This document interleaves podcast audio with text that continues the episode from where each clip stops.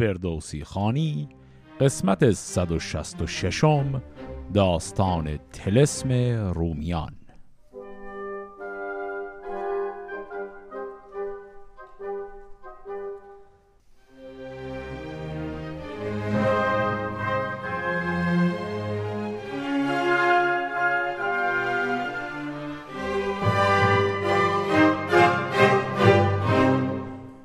قسمت قبل اونجا تمام شد که قیصر روم که در ابتدا خیلی مشتاق بود به همکاری با خسرو پرویز برای پس گرفتن پادشاهی او از دست بهرام چوبین یک مقداری تردید از خودش نشون داد به واسطه یادآوری اینکه ایران و روم در نسل‌های گذشته با هم مشکلات خیلی زیادی داشتند و الان این خسرو پرویز هست که یک نامه ای نوشته خطاب به قیصر روم که در اون داره یادآوری می‌کنه که این نبردها همه مال گذشته است و آینده خوبی بین دو کشور هست و دیدیم که در انتهای اون نامه هم گفت اگر حاضر به همکاری نیست بگه که تا او بره به سمت خاقان چین برای کمک.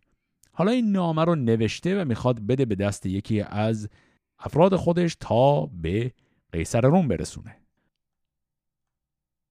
گرفتان سخن بر دل خیش خار فرستاد نامه به دست نخار. بر این گونه برنامه خود نبشت نیامدش یاد از در خوب و زشت. بیامد ز نزدیک خسرو نخار چونین تا در قیصر نامدار. چو قیصر نگه کرد و نامه بخواند ز هر گونه اندیشه بر دل براند. و آن پس به دستور پرمایه گفت که این رازها باز خواه از نهفت. نگه کن که خسرو بدین کارزار شود شاد اگر پیچد از روزگار. گریدون که گویی که پیروز نیست از این پس ورا نیز نوروز نیست. بمانیم تا سوی خاقان شود چو بیمار شد نزد درمان شود. وریدون که پیروزگر باشد اوی به شاهی به سان پدر باشد اوی. همان به که ایدر شود با سپاه مگر کینه در دل ندارد نگاه. پس وقتی این نامه رسید به دست قیصر دیدیم فردی هم که فرستادش اسمش بود نخار. قیصر رو کرد به وزیر خودش. گفت که طالبینی بکنید. ببینید در این نبردی که قرار خسرو پرویز داشته باشه با بهرام چوبین آیا پیروزی نصیبه؟ خسرو پرویز یا نه؟ اگر پیروزی قرار نصیب او بشه ما کمکش کرده باشیم. خیلی بهتره طبعا برای آینده یه روابط دو کشور. اما اگر که منجر به پیروزی نخواهد شد بفرستیمش بره سراغ همون خاقان از خاقان کمک بخواد. پس حالا اینها می‌خوان طالبینی این نبردی که هنوز شروع نشده رو بکنند. چو بشنید دستور دانا سخن بفرمود. تا های کهن ببردند مردان اخترشناس سخن راند تا ماند از شب سپاس. سرانجام مرد ستاره شمر به قیصر چنین گفت. که تاجور نگه کردم این زیج های کهون که از اختر فلاتون فکنده است بن. نبس دیر شاهی به خسرو رسد. ز شاهنشهی گردشی نو رسد. بر این گونه تا سال بر سی و هشت بر او گرد تیره نیارد گذشت. پس نتیجه این طالبین این بود که خسرو پرویز این جنگ رو خواهد برد و گفت که تا سی و هشت سال هم هیچ مشکلی برای پادشاهیش پیش نمیاد. چو بشنید قیصر به دستور گفت که بیرون شد این راز او از نهفت. چه گویی؟ مرو را چه پاسخ دهیم بدین کار او رای فرخ نهیم؟ گران مای دستور گفت این سخن که در آسمان اختر افگند بن به مردی و دانش نبرگاشت کس. جهاندار بادا تو را یار و بس. چه خسرو سوی مرز خاقان شود ورا یار خواهد تن آسان شود. چو لشکر ز جای دگر سازدوی زکین تو هرگز نپردازدوی نگه کن تو اکنون که داناتری بر این آرزو بر تواناتری. چون این گفت قیصر که اکنون سپاه فرستیم ناچار نزدیک شاه. سخن چند پیچی؟ همان به که گنج کنم خار تا دور مانم ز رنج. همانگه یکی نامه بنبش زود بران آفرین آفرین برفزود که با موبد یک دل و پاک رای زدیم از بد و نیک ما پاک رای. ز گونه داستان ها زدیم بران رای پیشینه باز آمدیم. کنون رای و گفتارها شد به بن گشادم در گنج های کهان به قسطنطنیه فزون زان سپاه ندارم که دارند کشور نگاه. سخنها ز هر گونه آراستیم ز هر کشوری لشکری خواستیم. یکا یک چون آیند هم در زمان فرستیم نزد شما بیگمان. همه مولش و رای چندین زدن بدین نیشتر کام شیر آزدن از آن بود که کردارهای کهن همی یاد کرد آن که داند سخن که هنگام شاپور شاهرد شیر دل مرد برنا شد از رنج پیر ز بس غارت و کشتن و تاختن به بیداد بر کینه ها ساختن. که از او بگذری هرمز و کیقباد که از داد یزدان نکردند یاد. از این مرز ما سی و نه شارستان از ایرانیان شد همه خارستان. ز خون سران دشت و آبگیر زن و کودکانشان ببردن دسیر اگر مرد رومی به دل کین گرفت نباید که آیت و رازان شگفت. خود آزاردن نیست در دین ما مبادا بدی کردن آین ما. ندیدیم چیزی به از راستی همان دوری از کجی و کاستی. ستم دیدگان را همه خواندیم و از این در فراوان سخن راندیم. به دفسون دل مردمان پاک شد همه زهر گیرنده تریاک شد. بدین برنهادم که از این در سخن نگوید کس از روزگار کهن. به چیزی که گویی تو فرمان کنم زبان را به پیمان گروگان کنم. شما را زبان داد باید همان که بر ما نباشد کسی بدگمان. بگویی که تا من بوم شهریار نگیرم چون این رنج ها سست و خار. نخواهم من از رومیان باج نیز نه بفروشم این رنج ها را به چیز. دیگر هرچه دارید از این مرز و بوم از ایران کسی نسپرد مرز روم. بر این آرزو نیز بیشی کنید بسازید با ما و خیشی کنید.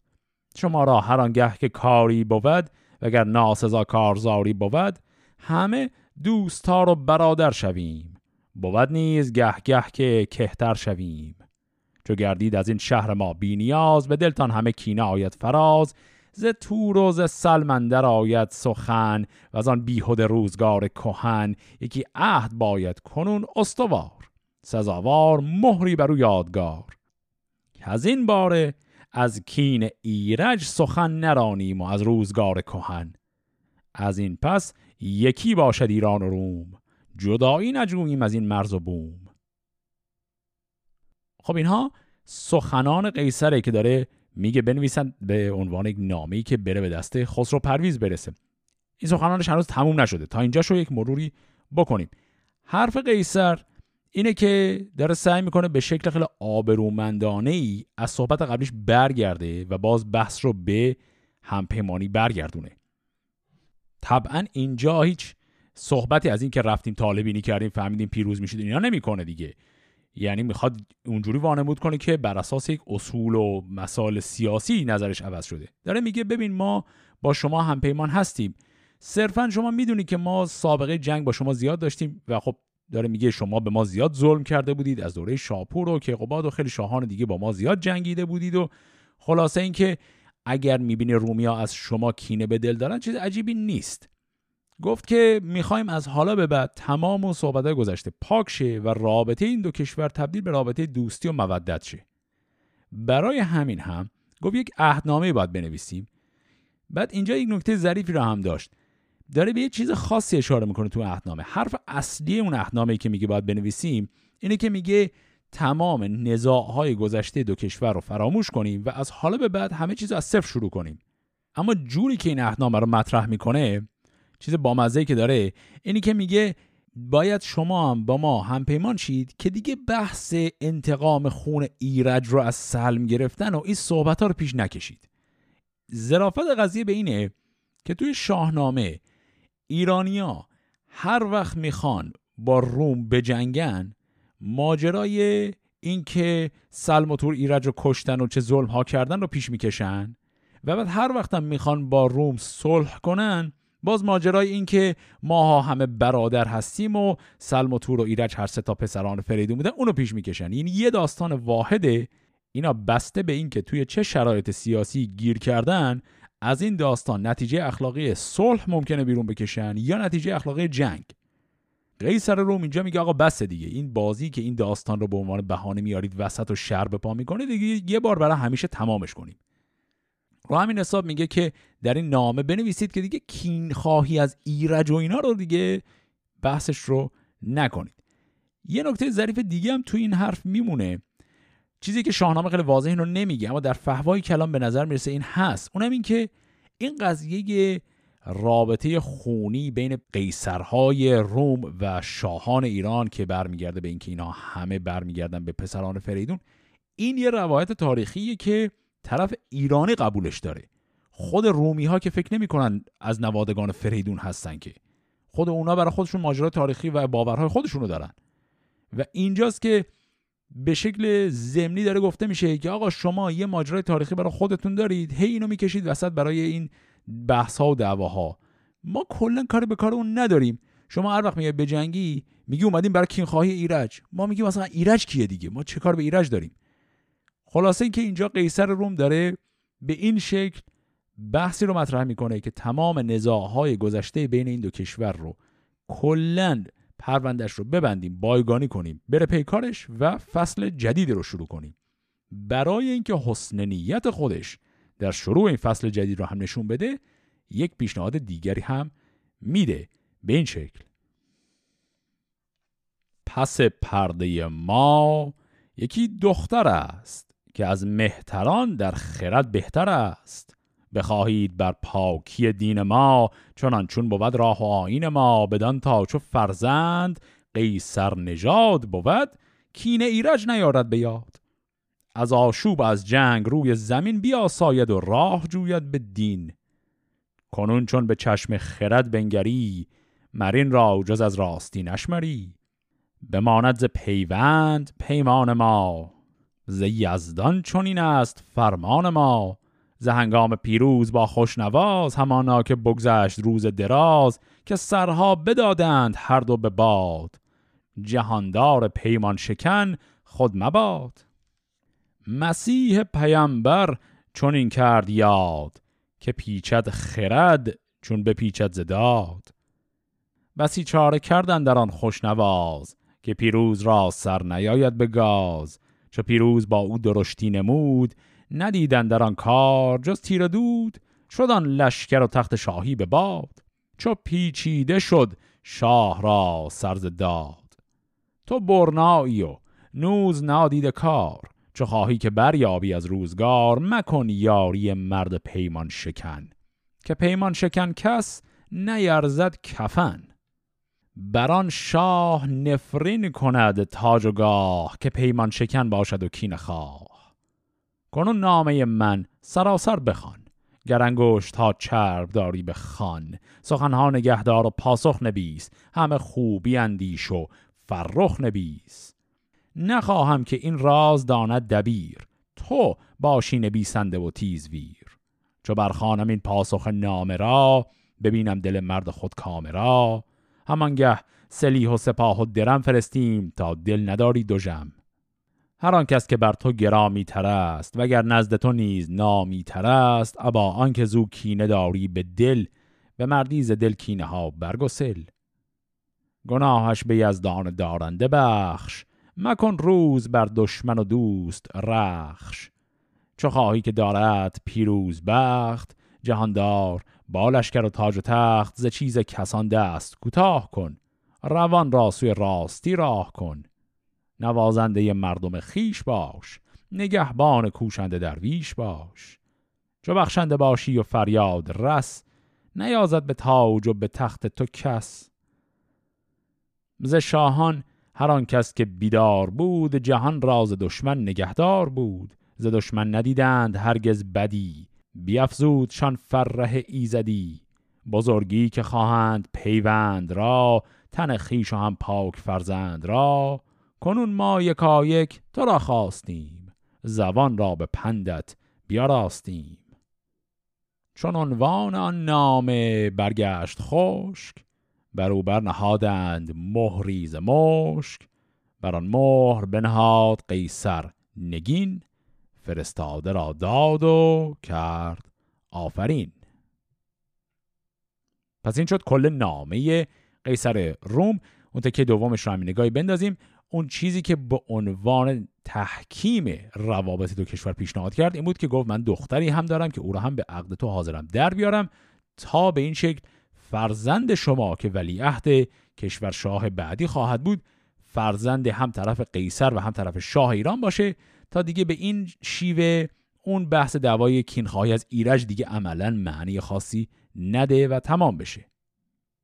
این نامه الان میره تا برسه به دست خسرو پرویز.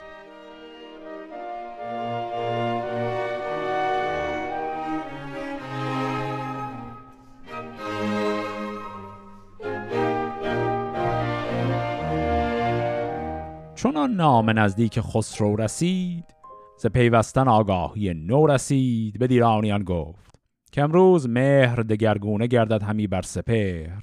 ز قیصر یکی نامه آمد بلند سخن گفتنش سر به سر سودمند. همه راه جوید که دیرین کین ببرد ز روم و از ایران زمین. چون این یافت پاسخ از ایرانیان که هر گه که برخاست کین از میان نجوید کس از کهتران باج شاه. بماند توهیده از چندان سپاه. گر این راست گردد به هنگام تو نبیسند بر تاجها نام تو. چون ایشان بر آن گونه دیدند رای به پرداخت خسروز بیگانه جای دویت و قلم خواست و چینی حریر بفرمود تا پیش او شد دبیر یکی نام بنوشت بر پهلوی. بر آین شاهان خط خسروی که پذرفت خسرو ز یزدان پاک ز گردند خورشید آرند خاک که تا من بوم شاه در پیشگاه مرا باشد ایران و گنج و سپاه نخواهم ز دارندگان باژ روم. نه لشکر فرستم بدان مرز و بوم. هر آن شارستانی که از آن مرز بود اگر چند بیکار و بیارز بود به قیصر سپارم همه یک به یک از این پس نبشته فرستیم و چک. همان نیز دختر که از آن مادر است که پاک است و پیوسته قیصر است به هم داستانی پدر خواستیم بدین خواستن دل بیاراستیم. هر آن کس که در بارگاه تو اند از ایران در پناه تو اند چو گستهم و و چون اندیان چو خراد برزین ز تخم کیان چو لشکر فرستی به دیشان سپار خرد یافته دختر نامدار.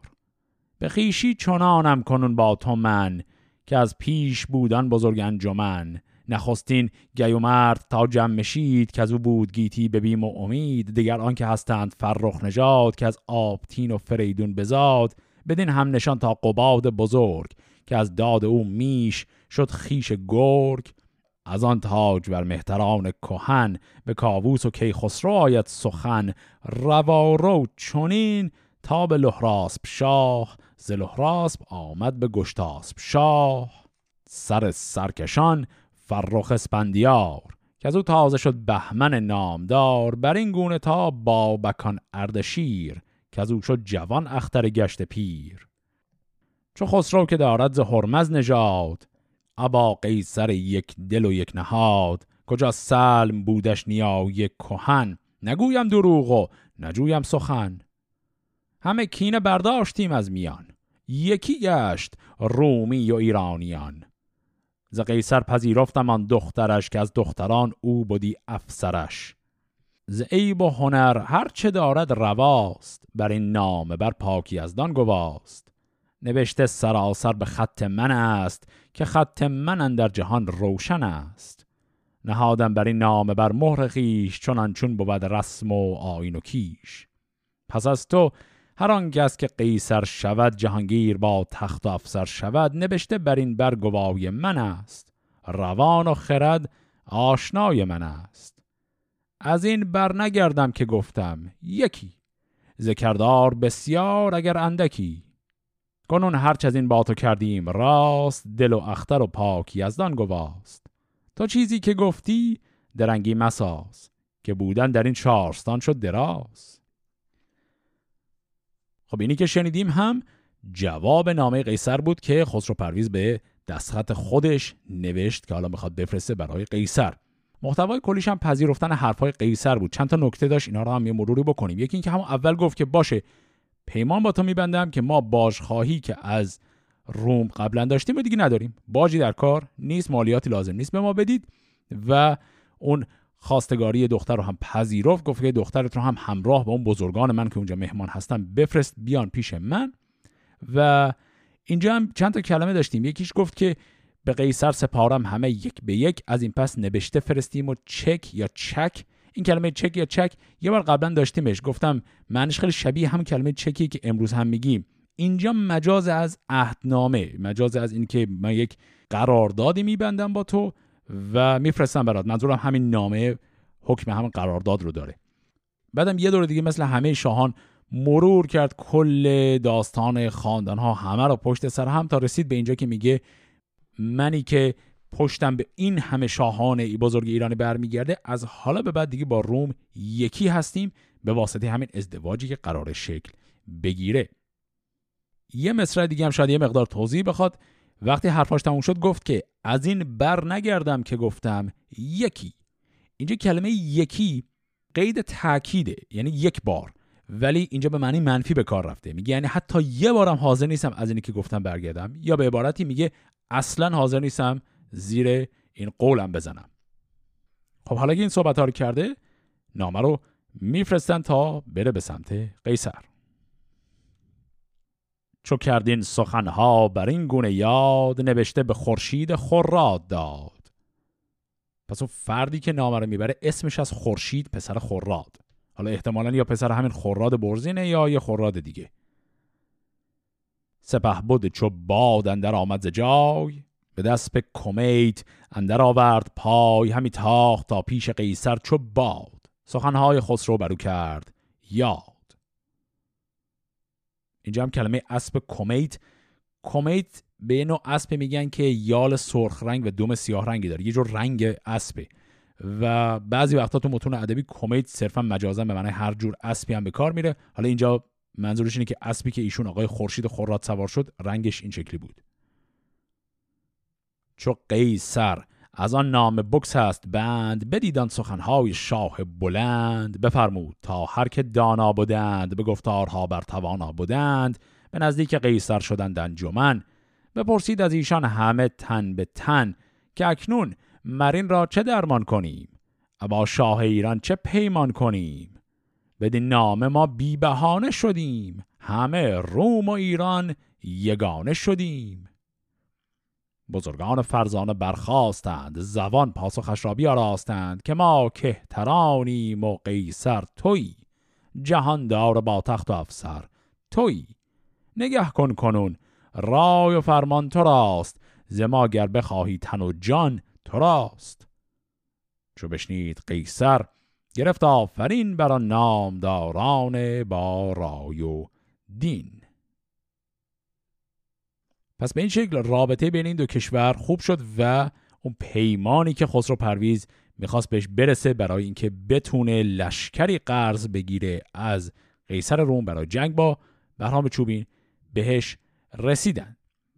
و علاوه بر اون دیدیم که خواستگاری همین وسط عملا انجام شد. اما الان در این مقطع قبل از اینکه لشکره رو بفرستن و دختر قیصر رو هم بفرستن و کار تمام بشه و خسرو پرویز برگرده به سمت ایران. یه کار دیگه همین وسط قیصر روم می‌کنه که کار خیلی عجیبی هم هست. اون هم ساختن یک تلسم هست. ببینیم به چه شکله.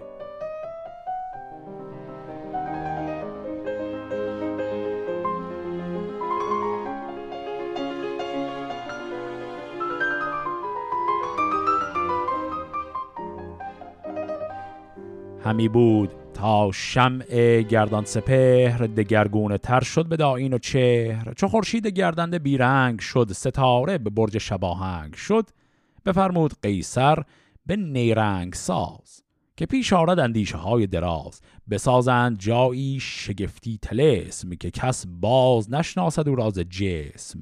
نشست زنی خوب بر تخت ناز پر از شرم با جامعه های دراز. از این سو از آن سو پرستندگان پس پشت و پیشندرش بندگان. نشسته بر آن تخت بی گفت و گوی به گریان زنی ماندان ماه روی. زمان تا زمان دست بریاختی سرشکی ز مژگان بیانداختی هر آن کس که دیدی مرو راز دور زنی یافتی شیفته پرز نور. که بگریستی بر مسیحا به زار. درخ سرخ و مژگان چون ابر بهار. پس این تلسمی که اینجا میگن ساخت یه جور مجسمه البته نه ولی یه جور عروسک بزرگه که در قد و قواره یه آدم کامله. گفت اینو ساختن طوری که نشه با آدم واقعی تشخیصش داد. گفت یک زن زیباروی با جامعه های فاخر که دور تا دورش رو غلامان و بندگان و پرستارهاش گرفتن و این زن چهره و حالتش جوری که انگار داره گریه می‌کنه. بعد گفت که حالا یه جوری ادوات مکانیکی هم جوری درش به کار بردن که این زن انگار داره گریه می‌کنه و هی هر چند وقتی دستش رو میاره و اشک از صورت خودش پاک می‌کنه. یه همچین چیزی رو اینا درست کردن که از دور نشه با آدم واقعی تفاوتش رو حتی تشخیص داد. تلسم بزرگان چون آمد به جای بر قیصر آمد یکی رهنمای.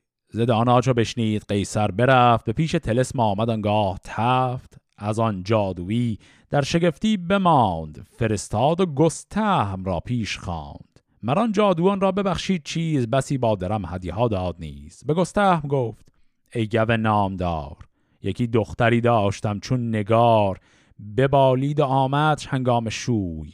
یکی خیش بود مرمرا نامجوی. به راه مسیحا بدو دادمش. ز بیدانشی روی بکشادمش فرستادم او را به خان جوان. سوی آسمان شد جوان را روان. کنون او نشسته است با سوگ و درد. شده روز روشن بر او لاجورد. نه پندم پذیرد نگوید سخن. جهان نو از رنج او شد کهن. یکی رنج بردار او را ببین. سخنهای دانندگان برگزین. جوانی و از گوهر پهلوان مگر با تو او برگشاید زبان بدو گفت گستهم ایدون کنم مگر که از دلش مهر بیرون کنم.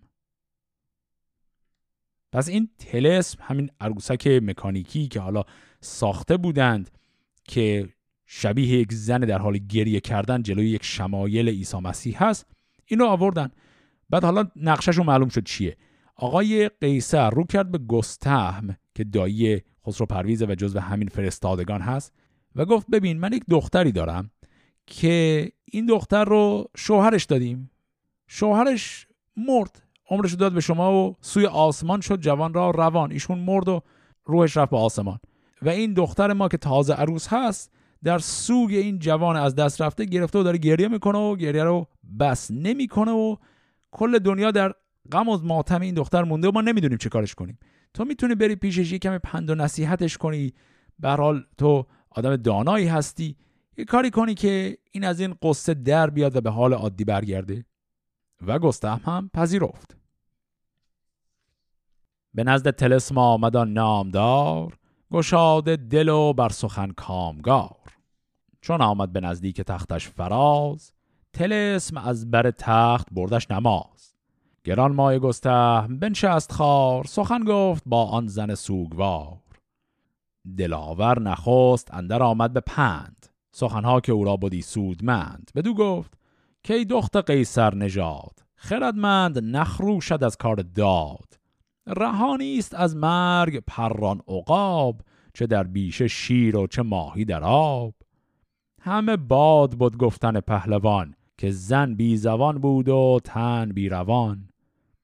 به دنگشت خود هر زمانی سرشک بیانداختی پیش گویا بزشک چو گستهم از او در شگفتی بماند فرستاد که از قیصر او را بخواند. چه دیدی؟ بدو گفت. از این دخترم که از درد سوگش به رنجندرم بدو گفت. بسیار دادمش پند نبود پند من پیش او کار بند دگر روز قیصر به بالوی گفت. که امروز با اندیان باش جفت همان نیز شاپور مهتر نژاد کند جان ما را بدین دخت. شاد شوی پیش این دختر سوگوار سخن گویی از نام بر شهریار. مگر پاسخ یابی از دخترم؟ که از او آتش آید همی بر سرم. همی پای مردید از آن شهریار که جوید همی گاه اسپندیار. سزدگر بدین رنج باشید یار. بپرسید از این دختر سوگوار مگر بشنود پند و اندرستان بداند سر مایه و ارزتان برانم که امروز پاسخ دهد. چو پاسخ به داواز فرخ دهد شود رسته زین انده سوگوار که خوناب بارد همی بر کنار. پس دیدیم که این آقای گستهم رفت و این حالا عروسک این تلسم هر جوری که هست یک جوری هم ساخته بودنش که از دور یه تعظیمی هم به گستهم کرد. یعنی اینقدر دیگه واقعی به نظر میاد. گستهم هم رفت و یه پند اندرزهایی هم داد بهش و حرفهایی هم زد درباره اینکه به حال مرگ داده و عیبی نداره و از این حرفها خیلی طبعا فایده هم نکرد چون اصلا آدم واقعی نیست دیگه یک عروسکیه. و گستهم نتونست کاری بکنه. برگشت قیصر ازش پرسید گفت والا من هرچی نصیحت بلد بودم بهش گفتم گوش نکرد. عین همین رو حالا قیصر رفت و به فرد بعدی بالوی گفت. بالوی هم همراه با فرد دیگری بود به نام اندیان و فرد سومی به نام شاپور. اینا هم جز همون گروهی بودن که خسرو پرویز فرستاده بود. این سه نفر رو هم بهشون گفت که این همون کاری که گستهم کرده بود. گفت که اگر میشه این دختر من که سوگوار هست رو برید باش صحبت کنید حالش خوب بشه. و این سه نفر هم طبعا میپذیرند. برفتین گرامی سه آزاد مرد. سخن گفت هر یک به ننگ و نبرد. از اینشان کسی روی پاسخ ندید. زن بیزوان خاموشی برگزید. از آن خانه نزدیک قیصر شدند به بیچارگی نزد داور شدند که هرچند گفتیم و دادیم پند نشد سوی پند اوز راه گزند. چون این گفت قیصر که بد روزگار که ما سوگواریم از این سوگوار. از این نامداران چو چاره نیافت سوی رای خراد برزین شتافت. بدو گفت که این نامدار دبیر گزین سر تخمه اردشیر یکی سوی این دختر اندر شوی مگر یک ره آواز او بشنوی. پس این دفعه قبلی اتفاق افتاد این همون ماجرای گستم حالا اون سه نفر دیگه یعنی بالوی اندیان و شاپور رفتن. اونا هم باز طبعا کاری نبردن. از پیش حالا قیصر رو کرد به خراد برزین و همین تقاضا را از او کرد. فرستاد با او یکی آستوار از ایوان به نزدیک آن سوگوار. چو خراد برزین بیامد برش نگه کرد روی و سر و افسرش. همی بود پیشش زمانی دراز تلسم فریبنده بردش نماز. بسی گفت و زن هیچ پاسخ نداد. پرندیشه شد مرد مهتر نژاد. سراپای زن را همی بنگرید. پرستدنگان را بر او بدید. همی گفت گر زن ز غم بیهوش است. پرستنده باری چرا خاموش است؟ اگر خود سرشک است بر چشم اوی سزیدی اگر کم شدی خشم اوی. به پیش برش برچکاند همی چپ و راست جنبش نداند همی. سرشکش که انداخت یک جای رفت. نه جنبان شدش دست و نه پای رفت. اگر خود در این کالبد جان بودی جز از دست جایش جنبان بودی سرشکش سوی دیگر انداختی وگر دست جای دیگر یاختی نبینم همی جنبش جان و جسم. نباشد جز از فیل صوفی تلسم بر قیصر آمد بخندید و گفت که این ماهروخ را خرد نیست جفت. تلسم است که این رومیان ساختند که گستهم و بالوی نشناختند. به دیرانیان بر بخندی همی وگر چشم ما را ببندی همی. چون این بشنود شاه خندان شود گشاد رخ و سیم دندان شود. بدو گفت قیصر که جاوید زی که دستوری خسروان را سزی. یکی خانه دارم در ایوان شگفت که از آن برتر اندازه نتوان گرفت. چو بینی ندانی که آن بند چیست تلسم است گر کرده ایزدی است. خب پس اون چیزی که نفرات قبلی رو گول زد آقای خراد برزین رو نتونست گول بزنه. یه مروری بکنیم ببینیم چجوری ایشون فهمید. ایشون نگاهی انداخت. دید این زن گریان همیشه یه حرکت واضح رو داره انجام میده. اونم که اشک از یک گوشه خاصی از چشمش میاد. از یه مسیر ساکن و واحدی همیشه میره پایین از روی گونش و دستش هم به یک شکل یکسانی میره بالا و دقیقا همون مسیر اشک رو تو همون نقطه پاک می‌کنه. بعد خوراد برزین میگه اگر این آدم واقعی بود قاعدتا بعد از یه مقدار اشک ریختن آروم می‌شد دیگه. هیچ آدمی نمی‌تونه اونجوری یه نفس به یک سرعت واحد الالعبد گریه کنه دیگه. شما یه عالمه گریه می‌کنی بعد تمام میشه میشینی یه دقیقه. بعد نگاه می‌کنه میگه این دست و پاش هیچ حرکتی نمی‌کنه غیر از همین یه حرکت واحد برای پاک کردن اشک. و میگه مسیر اشکش هم هیچ تغییری نمی‌کنه. قطره بعدی از یه ذره این ورتری اون ورتر نمیاد. دقیقا از همون نقطه میاد. اینا رو که می‌بینه میگه نه آقا این آدم واقعی نیست. این یک تلسمیه که اینها ساختند. و میره و این رو به قیصر میگه و میگه بله معلوم بود این کلکی که تو زدی تا دانش ما رو آزمایش کنی. و بعد هم میگه که اینکه تو اونها رو تونستی گول بزنی و من رو نتونستی گول بزنی و ثابت شد که ما از این آزمایش سربلند بیرون اومدیم در نهایت. این مایه خوشحالی و خنده خسرو پرویز خواهد شد وقتی من ماجرا رو براش تعریف کنم. قیصر روم هم گفت که احسن بر تو تو واضحه که شایستگی مقام وزارت همچین شاهی رو داری. حالا قیصر روم داره میگه من یک خانه بزرگی دارم. بیا اون خانه رو نشون تو بدم. اگر اینو دیدی یعنی منظورش از این زن رو دیدی و سریع تشخیص دادی که یک تلسمه این خانه عظیم و زیبای من رو که ببینی نمی‌تونی تشخیص بدی که کار تلسم بازم یا اصلا مستقیما خدا اینجوری خلقش کرده. طبعا منظورش اینه که این خانه خیلی عجیب و جالبیه. حالا بریم ببینیم خانه چی هست که این شکلی داره دربارش حرف می‌زنه. چو خراد برزین شنید این سخن بیامد بدان جایگاه کهن. بدید ایستاده معلق سوار بیامد بر قیصر نامدار. چون این گفت که از آهن است این سوار همه خانزان گوهر نامدار که داناورا مغنیاتیس خواند. که رومیش بر اسب هندی نشاند. هر آن کس که او دفتر هندوان بخواند شود شاد و روشن روان. بپرسید قیصر که هندوز راه همی تا کجا برکشد پایگاه؟ ز دین پرستندگان بر چیند همه بت پرستند اگر خود کیند چون این گفت خراد برزین که راه به هندن درون گاف شاه است و ماه. به یزدان نگروند و گردان سپهر. ندارد کسی بر تن خیش مهر. ز خورشید گردنده بر نگذرند چو ما را ز دانندگان نشمرند. هر کس که او آتشی برفروخت شدن در میان خیشتن را بسوخت. یکی آتشی داندن در هوا به فرمان یزدان فرمان روا که دانای هندوش خواند اسیر. سخنهای چر بارد و دلپذیر. چون این گفت که آتش به آتش رسید گناهش ز کردار شد ناپدید. از آن ناگزیر آتش افروختن همه راستی داندان سوختن. همان گفتگوی شما نیست راست بر این بر روان مسیحا گواست. نبینی که عیسی مریم چه گفت بدانگه که بکشاد راز از نهافت که پیراهنت گر ستاند کسی میاویز با او به تندی بسی. وگر برزند کف به رخسار تو شود تیره زان زخم دیدار تو. به سوتام را بس کن از خوردنی مجویر نباشد گستردنی. بدین سر بدی را به بد مشمارید بیازار از این تیرگی بگذرید. شما را هوا بر خرد شاه گشت دل از آز و آرام بیراه گشت. که ایوان هاتان به کیوان رسید شطور کی کشد گنجتان را کلید؟ ابا گنجتان نیز چندان سپاه زره های رومی و عادی کلاه.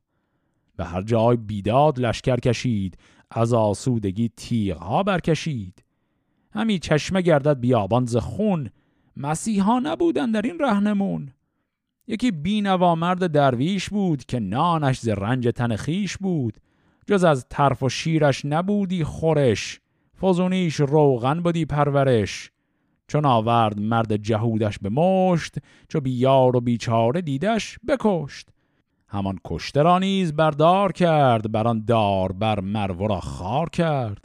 یکی بی پدر بود او در کنشت نگهبان و جوینده خوب و زشت.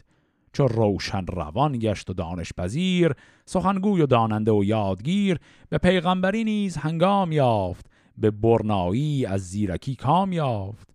تو گویی که فرزند یزدان بدوی بران دار بر کشته خندان بدوی. بخندد بر این بر خردمند مرد. تو گر باهوشی گرد یزدان مگرد.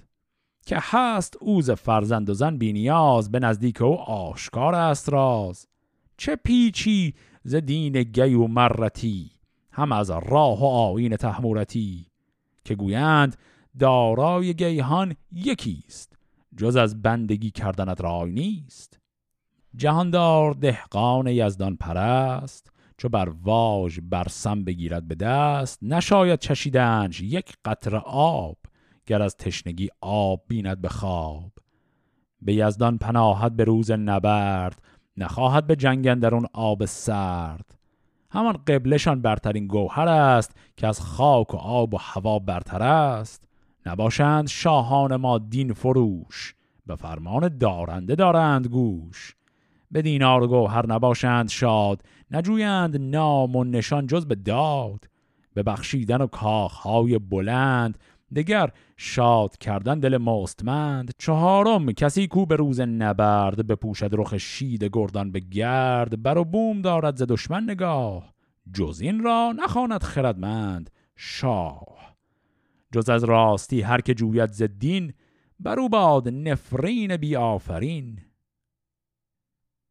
خب این چیزایی که الان شنیدیم یه مقدار پیچیده بود همه رو با هم مرور کنیم. خیلی اتفاقای زیادی همزمان افتاد.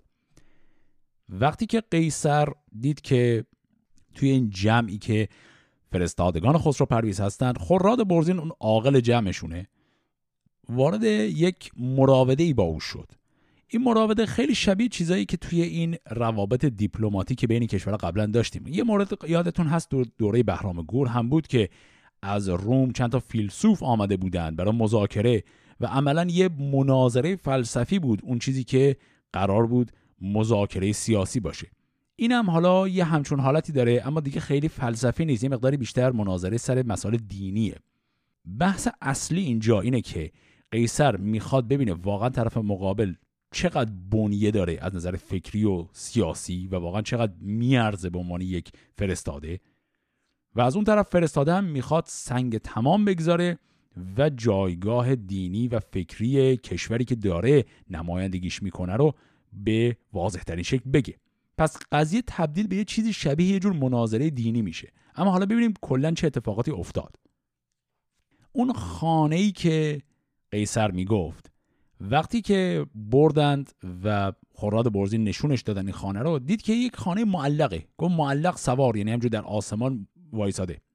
و گفت که من می‌دونم این چیه. این درش از مغناطیس استفاده شده و این ماده مغناطیسی معروف رو هم شما از هند برداشتید آوردید تو هند فراوان از این چیزا. و این هم میشه بار دومی که در شاهنامه کلمه مغناطیس یا همون مغناطیس استفاده شده. بار اولش یادتون هست اونم باز به هند ربط داشت. پادشاه هند بود که یک جامی داده بود که آبش تمام نمی‌شد و همیشه هم سرد میموند.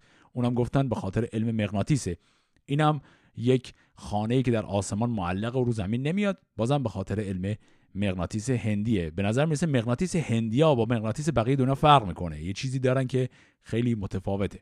به هر حال این رو که خوراد برزین کشف رمز کرد. گفت آره من می‌دونم این جریانش چیه. بلا فاصله بعد قیصر پرسید که خب به نظر میاد تو درباره هندی ها اطلاعاتی داری؟ به من بگو هندی ها چی جریانشون چیه؟ باوراشون چیه؟ و کلا چه جور آدمایی و خوراد برزین میگه که در هند مثلا گاو حیوان مقدسی این جمله رو نگاه کنید که گفت به هندن درون گاو شاه هست و ماه. یعنی گاو براشون مقام بالایی داره. و بعدم گفت که به یزدان نگروند اینا همه از نظر ایرانی هایی که زرتشتی هستن طبعا اینا همه بتپرست هستن. این قضیه که هندی ها بتپرست حساب میشن رو قبلا دیده بودیم. یه چیز دیگه هم علاوه بر این قضیه بتپرستی و ایناشون گفت. گفت در هند یک رسمی هست که این رسم از نظر خوراد برزین زرتشتی رسم خیلی ناپسنده. ببینیم اول رسم چیه بعد چرا حالا ناپسنده. گفت اینا یه رسمی دارن. اونم این که معتقد هستن که یک آتش اسیری در هوا وجود داره و انسانها برای اینکه گناهانشون پاکشه باید به این آتش بپیوندند. به عبارتی داره رسم مرد سوزی اون نوع خاصی از تدفین مرده که تدفین دیگه نیست سوزوندن مرده هست در بین هندی ها مرسوم است رو داره توضیح میده و میگه اینا یه همچین اعتقادی دارن به اینکه مرده رو باید سوزون تا تمام گناهانش پاک بشه و اینها. حالا چرا از نظر خوراد برزین همچین کاری ناپسنده؟ چون به عنوان یک زرتشتی آتش یک عنصر مقدسه و نباید یک آتش مقدس رو با جسد کثیف کرد. چون جسد چه انسان چه حیوانات یک جور حکم شبیه نجاستی که در اسلام میگیم در زرتشتی هم داره. یک چیز ناپاک حساب میشه و این جسد ناپاک رو نباید انداخت تو آتش که ذاتن یک موجود پاک هست. پس از نظر خوراد برزین یکی از نشانه های این که هندی ها یک دین خیلی خراب و فاسدی دارن اینه که میگه اینها جسدها رو میسوزونن که حرکت بسیار زشتی از نظر او. بعد از این ور این بحث رو که کرد شروع می‌کنه یه چیز رو ادامه میده بدون اینکه اصلا قیصر ازش پرسیده باشه. حالا که بحث دین هندی ها رو مطرح کرده روی بحث رو کج می‌کنه؟ بحث دین رومی ها رو می‌کشه وسط. و این چیزی که اصلا قیصر بحثش رو شروع نکرد اون خودش داره همجوری میگه. و داره چند تا نقد چند لایه مطرح می‌کنه. اینجاست جایی که مقدار بحثش پیچیده شد. می‌خواد چند تا چیز رو همزمان بگه یک می‌خواد بگه شما رومی ها باوری که دارید که خودتون رو مسیحی می‌دونید تحریفی هست از دین واقعی مسیحیت. میگه شما به عبارت خراب کردید دین مسیحیت و مسیحیت واقعی این چیزی نیست که شما دارید انجام می‌دید. این رو یه دور می‌خواد توضیح بده با مثال. بعد از اون می‌خواد اینو بگه که حالا مسیحیت حالا تعریف نشدهش اصلا اون اصل اصل واقعیش هم باز دین گمراه و به درد نخوری بود. در قیاس با دین واقعی و درست که مال ماه که میشه همون زرتشتی. پس همه اینا رو می‌خواد با هم بگه. تکه اولش چجوری میگه؟ شروع می‌کنه میگه مسیح یک انسانی بود که وارسته بود به هیچ کس ظلم نمی کرد اصلا در دستوراتش اومده بود که اگر کسی گفت برزند کف به رخسار تو یعنی کسی سیلی به گوش تو بزنه تو نباید باش مقابله کنی نباید جبران کنی و سیلی دیگری به او بزنی که این جزو یکی از دستورهای معروف مسیح که در انجیل هم آمده. و داره میگه که مسیح همچی آدمی بود یه آدم کاملا صلح طلب یه آدم کاملا منزه یه آدمی که به فقر عادت داشت. مثال آورد که گفت مثلا مسیح گفته که پیراهنت گر ستانت کسی میاویز با او به تندی بسی. میگه یه همچین آدمی بود. بعد شماها این جلال و جبروت و مال جمع کردن و لشکر به راه انداختن اینا همه رو تحت لوا و نام اون آدمی دارید می‌کنید که آزارش به مورچه هم نمی‌رسید. میگه خب واضحه که شما دینتون یک فسادی در شکل گرفته مسیحیت واقعی که اینجوری نبود. یک کلمه سوتام هم اینجا داشتیم. درباره مسیح گفت که به سوتام را بس کن از خوردنی. سوتام یعنی مقدار خیلی کم اندک. اینا همه رو گفت برای اینکه بگه دینی که الان قیصر تحت عنوان مسیحیت تبلیغ می‌کنه اصلا یک دین فاسده. همه اینا رو که گفت بعد حالا می‌خواد بره سراغ خود مسیح. چیزایی که اونجا گفت خیلی تکراریه. شبیه بحثایی که قبلا هم دیدیم. علیه مسیحیت میشه. اینکه مثلا مسیح خودش یک فردی بود که ادعای فرزندی خدا رو داشت و بعد یهودیا زدن و او رو کشتن و داره میگه که خدا که فرزند نداره. گفت که چی؟ بخندد بر این بر خردمند مرد. تو گر باهوشی گرد یزدان مگرد که هست دوز فرزند و زن بینیاز پس داره میگه که این دین شما حتی در اون اصلش هم پر از دروغ و حرفای غلط بوده از اول. و داره میگه که دین اصلی دین گیومرتی و تحمورتیه. اینجا یه بیتش هم یه مقدارش توضیح بخواد. گفت که همان قبلشان برترین گوهر است که از خاک و آب و هوا برتر است. ما می‌دونیم که در باور قدیم عناصر چهارگانه وجود داشته. هوا آب خاک و آتش. میگه که نشانه این که دین زرتشتی بهترین دینه یکی از نشانه هاش اینه که قبله که دارن اون چیزی که رو بهش مراسم دینیشون انجام میدن از برترین گوهره بین عناصر چهارگانه بالاترینه که همون آتش هست. و بیت های بعدیش هم درباره خصلت یک شاه آرمانی در تفکر زرتشتیه. گفت که ما همچین آدمی رو شاه می‌دونیم. کسی که دنبال مال دنیا نره کسی که شجاعترین باشه عادل باشه و الی آخر. اینا همه رو گفت که اول یه دور دانش خودش رو نشون داده باشه و همینطور قلبه دینی و فرهنگی خودش بر مهمان خودش رو. حالا اینا رو که میگه قیصر از این احاطه و دانش این فرد خیلی لذت می‌بره.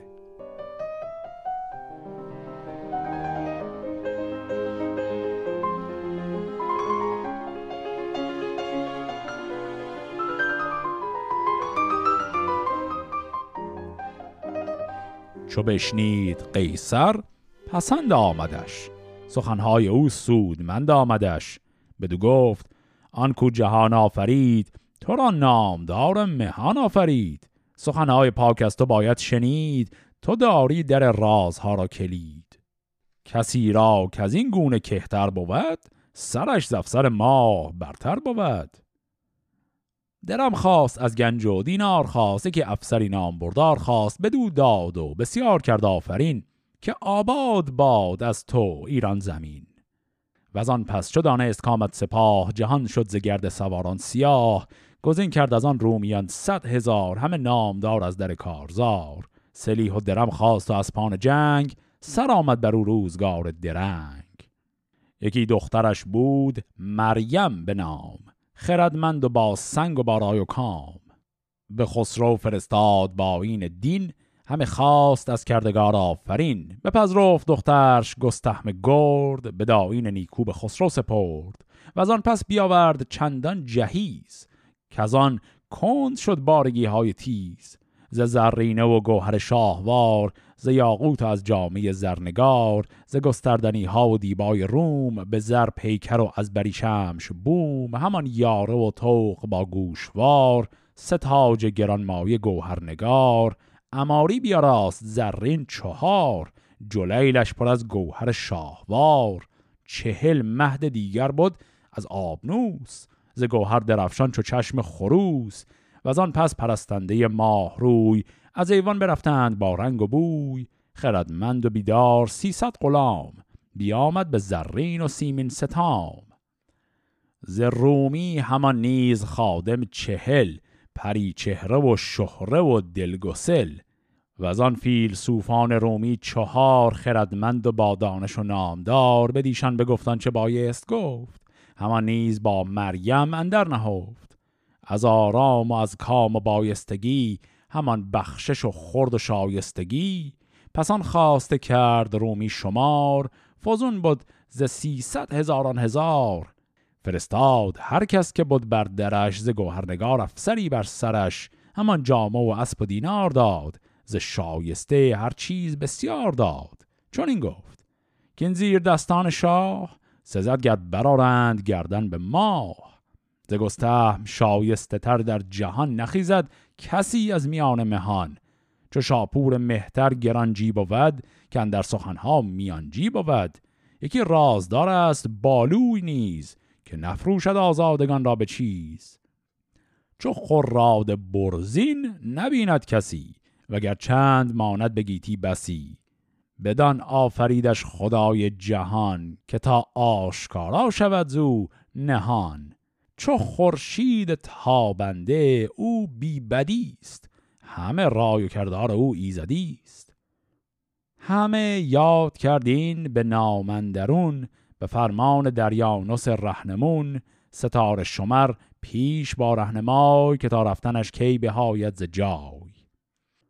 به جنبید قیصر به بهرام روز به نیکختر و فال گیتی فروز. سه منزل همی رفت قیصر به راه چهارم بیامد ز پیش سپاه بفرمود.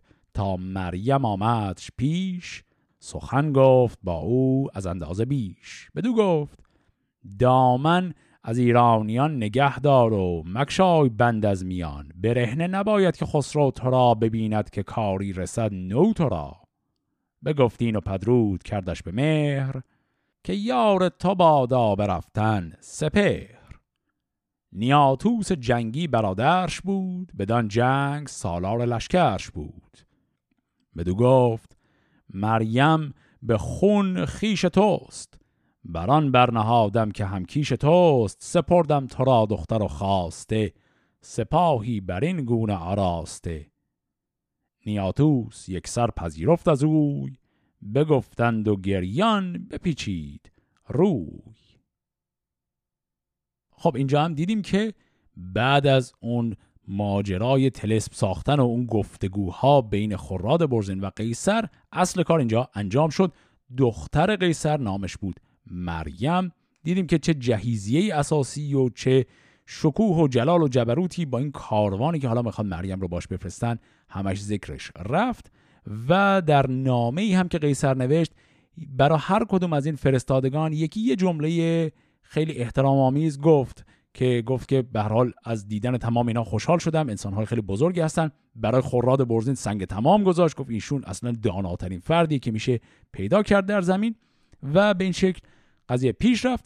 و دو تا نکته کوچک هم میمونه. یکی این که اینها یک طالبینی کردن. ببینن چه روزی خوبه. خوشیمنه که این کاروان رو بفرستن. معلوم شد که روز بهرام ماه خوبه. کلمه رو داشتیم قبلا. بهرام در تقویم زرتشتی به روز بیستم ماه میگن. پس اینا روز بیستم ماه این رو فرستادن و یه نصیحت هم قیصر به مریم کرد.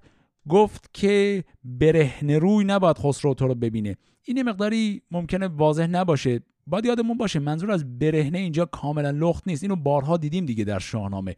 اینجا منظور از برهنگی کلا همون افاف رو رعایت کردن و رعایت اون شعن و جایگاه رو کردن. زنی که از چنان جایگاهیه به حال شاهزاده هست نباید مردم عادی سر و روی او رو ببینند. به همین دلیل هم منظورش اینه که به حال آبروی ما رو در نزد خسرو نگه دار. علاوه بر اون هم با یه شخص جدیدی آشنا شدیم که برادر همین مریمه یعنی پسر قیصر رومه فردی به نام نیاتوس. اون لشکری که الان قیصر آماده کرده که بسپره به دست خسرو پرویز به همراه همین دخترش تا برن برای جنگ فرماندهی این لشکر رومی رو داده به پسر خودش به نام نیاتوس و یه سفارشی هم بهش کرد که گفت به هر حال حواست به خواهرت باشه. به این شکل لشکر قیصر روم به همراه دختر قیصر به سمت خسرو پرویز میرند تا برگردند به سمت ایران برای مقابله با بهرام چوبین. داستان بازگشت خسرو پرویز با این لشکر جدیدش به سمت ایران رو در قسمت هفته آینده با هم دنبال می‌کنیم. فعلا خدا نگهدار.